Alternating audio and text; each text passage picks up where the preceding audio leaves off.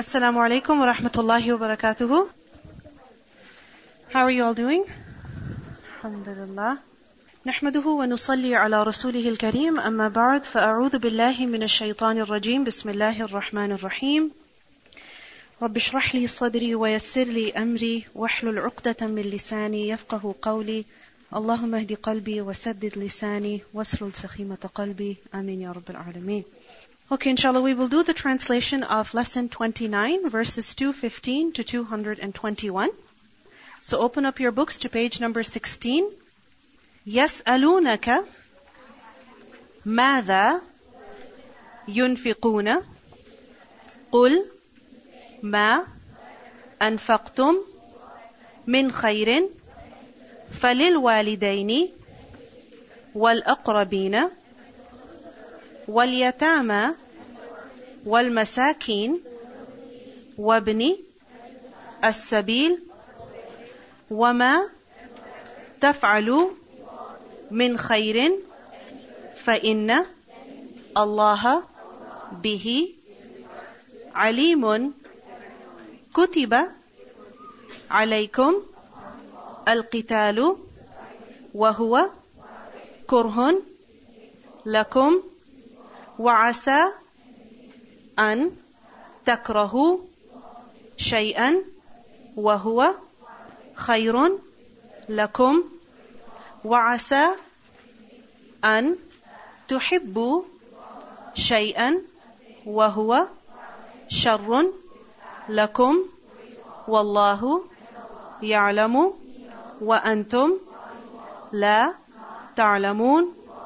يسألونك عن الشهر الحرام قتال فيه قل قتال فيه كبير وصد عن سبيل الله وكفر به والمسجد الحرام وإخراج أهله منه اكبر عند الله والفتنة أكبر من القتل ولا يزالون يقاتلونكم حتى يردوكم عن دينكم إن استطاعوا ومن يرتدد منكم عن دينه فيمت وهو كافر.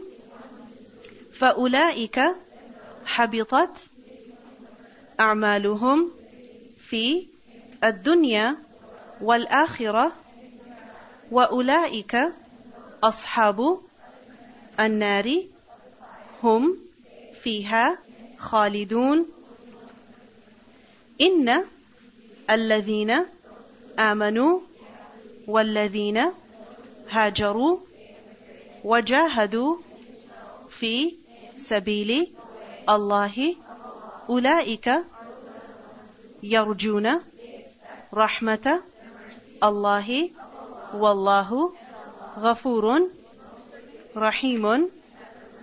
يسألونك عن الخمر والميسر قل فيهما إثم كبير ومنافع للناس وإثمهما أكبر من نفعهما ويسألونك ماذا ينفقون قل العفو كذلك يبين الله لكم الآيات لعلكم تتفكرون في الدنيا والآخرة ويسألونك عن اليتامى قل إصلاح لهم خير وإن تخالطوهم فإخوانكم والله يعلم المفسد من المصلح ولو شاء الله لأعنتكم إن الله عزيز حكيم ولا تنكحوا المشركات حتى you can just translate mushrikat as the women who do shirk. Okay? And shirk means to associate partners with Allah. Okay? حتى يؤمن ولا أمة مؤمنة خير من مشركة ولو أعجبتكم ولا تنكحوا المشركين حتى يؤمنوا ولعبد مؤمن خير من مشرك ولو أعجبكم أولئك يدعون إلى النار والله يدعو إلى الجنة والمغفرة بإذنه ويبين آياته للناس لعلهم يتذكرون الحمد لله So how many verses in this lesson? It's only 215 to 221, six verses. But you notice how they're very long? Right? They are very long verses, but guess what? There's even longer verses in Surah Al-Baqarah. Right? And the longest verse in the Quran, which is actually an entire page long, is also in this surah, right? Which is, which ayah? Ayatul Dain, right? Inshallah, we will learn that very soon also. Okay, let's begin our lesson.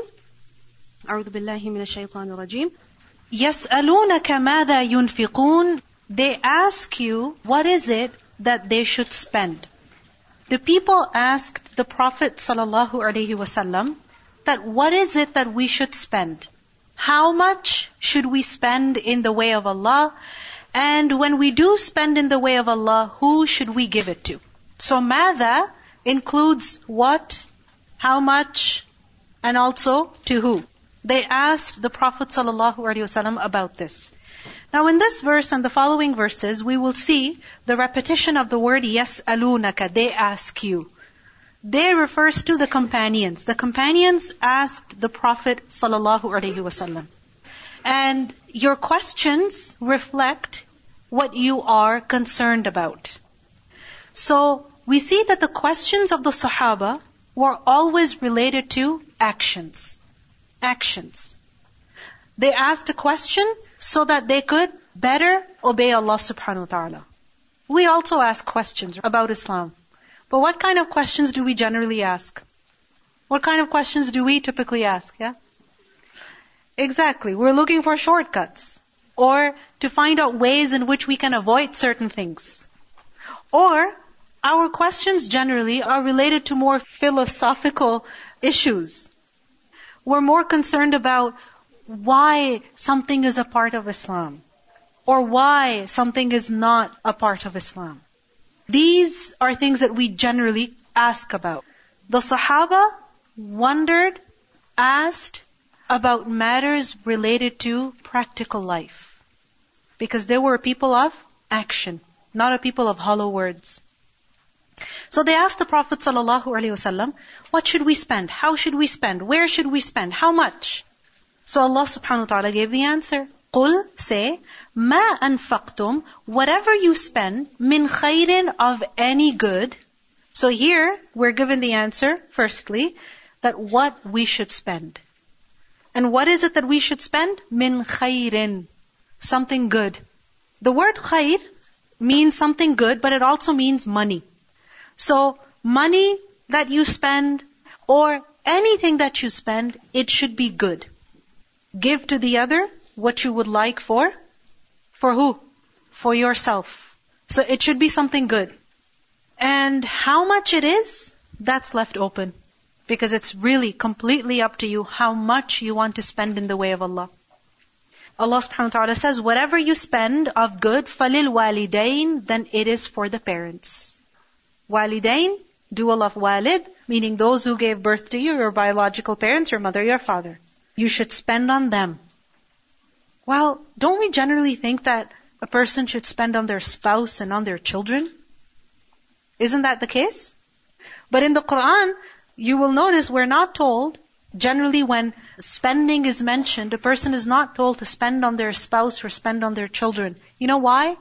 Because it is mandatory for a man to spend on his wife and to spend on his children. It's fard. It's an obligation. But this verse is talking about voluntary spending. This verse is talking about voluntary spending, meaning what you want to give voluntarily. Extra good you want to do voluntarily. Remember that for a man, Islamically, it is obligatory on him to spend on the wife. This is a religious duty upon a husband, upon a father, to spend on his wife and to spend on his children. But typically people think, men think that if they're spending on their wife, they're giving a charity. Right? Or if they're spending on their children, they're giving a charity. That's not a charity, that's your duty. And yes, it's a charity in the sense that Allah will reward you for it, but it's a duty on you. So, here, it begins with walidain because while it is not obligatory on a person to do that, especially when parents are well off, it is definitely encouraged that no matter how well off your parents are, you should spend on them to earn reward from Allah subhanahu wa ta'ala. And if they are in financial need, then of course you must spend on them. It is your duty to spend on them. Secondly, think about it. Everyone does not have a spouse and children. So this ayah is talking about who? All people. Everyone does have parents. And if they have passed away, if they have passed away, then there are relatives, which is the second thing that is mentioned. Alright? And if a person does not have relatives either, then those in need, the poor, or the orphans, a person can spend on them also. So, whatever you spend of good, then spend on the parents wal aqrabin. Aqrabin is the plural of aqrab, and it refers to the closest relatives of a person. And this includes your siblings, your uncles and aunts, your cousins, alright? Aqrabin. Wal yatama, and then the orphans also. Yatama is a plural of yatim, and we have discussed the meaning of the word yatim before. Masakin is a plural of miskin, and miskin is a person who is in need, meaning he doesn't have enough to fulfill his needs. He has something, he's able to fulfill some of his needs, but not all of them. So he is miskin. Wabn is sabil, and also the traveler. وَمَا تَفْعَلُوا مِنْ خَيْرٍ and any good you do, فَإِنَّ اللَّهَ بِهِ عَلِيمٌ then indeed Allah is ever knowing in regards to it. Meaning Allah knows whatever good you do. So what do we see here? That we are encouraged to spend on others and start spending on others. How? Begin with those who are closest to you.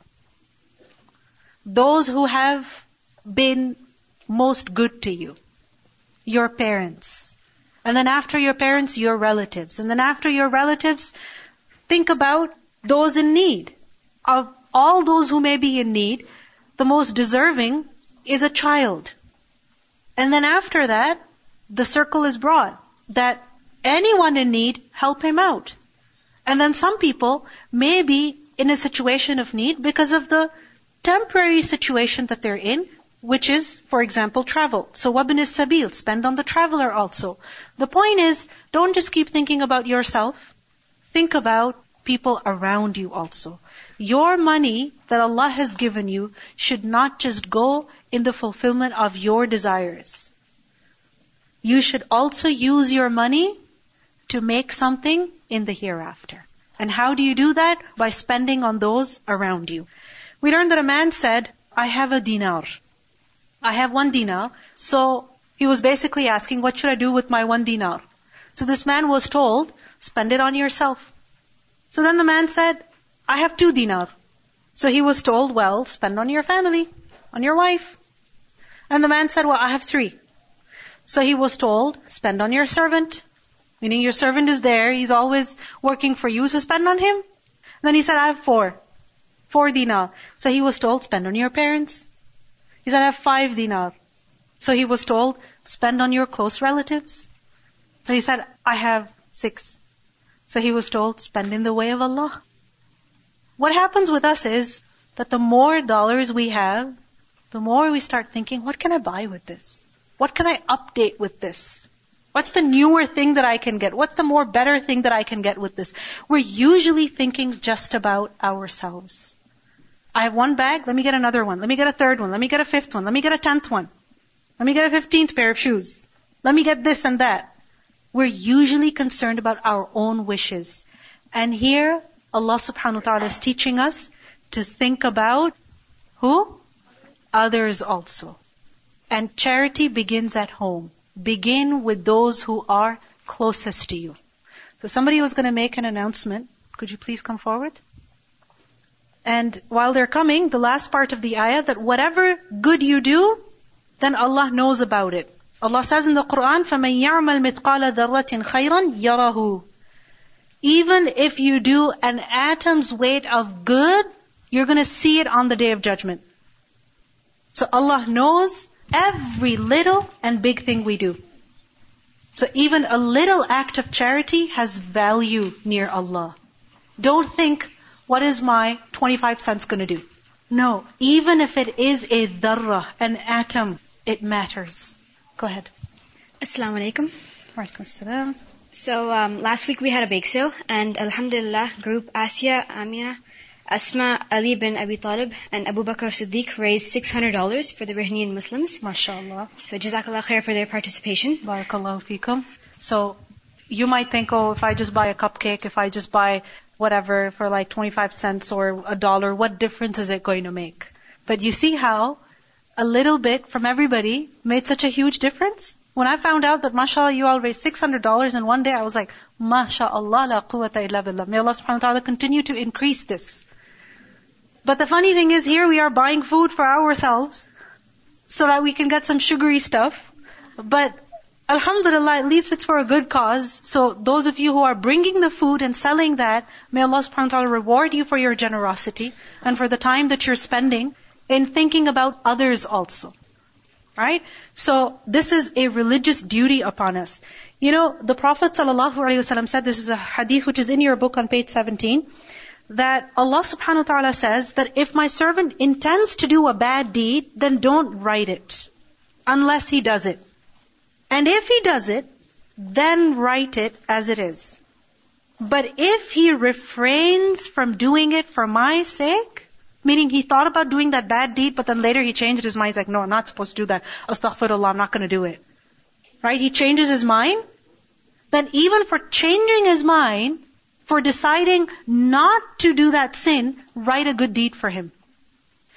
And then the hadith continues that if a person intends to do a good deed, hmm, then write it as a good deed. The angels are told, write it as a good deed, just for intending to do it. And if he does it, if he actually goes and does that good deed, then write it, hmm, write it as 10 times, up to 700 times. Multiply the reward. And if he intended to do it, but he didn't end up doing it, still preserve the reward. So basically what we learn from this hadith is that a person gets rewarded for a good intention also. For making a good intention also. So you might think right now, well, I'm broke. I've got no money. Right? I barely have enough money for the bus. How can I spend on my parents and the relatives and the poor and the orphans? I'm in need. Right? I'm always begging my parents for money. How am I supposed to give them something? Make the intention that you will give something. You know, whenever you learn about different good deeds, make the intention, yes, inshallah, I want to do this. And you see, min khairin, spend anything good. It doesn't mean you have to give money only, cash only, change only, a fancy check only. It also means that if you buy something from the bake sale for yourself for your lunch, and let's say that lunch that you decided for yourself happened to be two bite brownies, right? You keep one for yourself, offer one to your mom. Offer one to your mom. Even in that is reward. Take something for your dad. Let's say your dad loves cupcakes with icing, right? If he's like that then get something for him. Even in that is reward. May Allah subhanahu wa ta'ala allow all of us to excel in good deeds.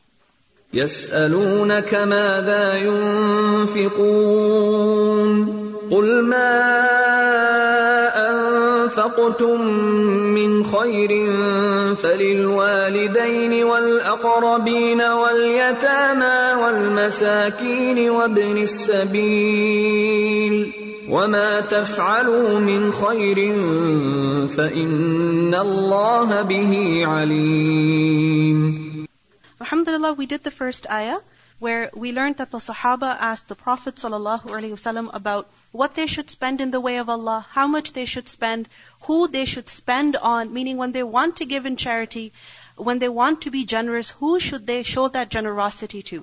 And we learned the answer in this ayah that begin with those who are closest to you, right? Meaning after fulfilling your obligations, like for example, a man is supposed to spend on his family, on his children, then whatever is left over, whatever extra he has, he must give to those who are closest to him or her. And here we learned that, of course, one must begin with who? Their parents. Even though parents may not be in need, still spend on your parents. Isn't it amazing? I mean, all our lives we are basically receiving from our parents, isn't it? But here we are being told, spend on your parents. Give to your parents. Why? Because any relationship is not good when it is just one-sided. Isn't it? If you're just on the receiving end from your parents, it's not very pleasant. But when you receive and you give, that is what makes a relationship beautiful. So take from your parents. Don't feel shy in taking from your parents, but also be generous towards your parents. Give them something. And don't wait until you're making a million dollars.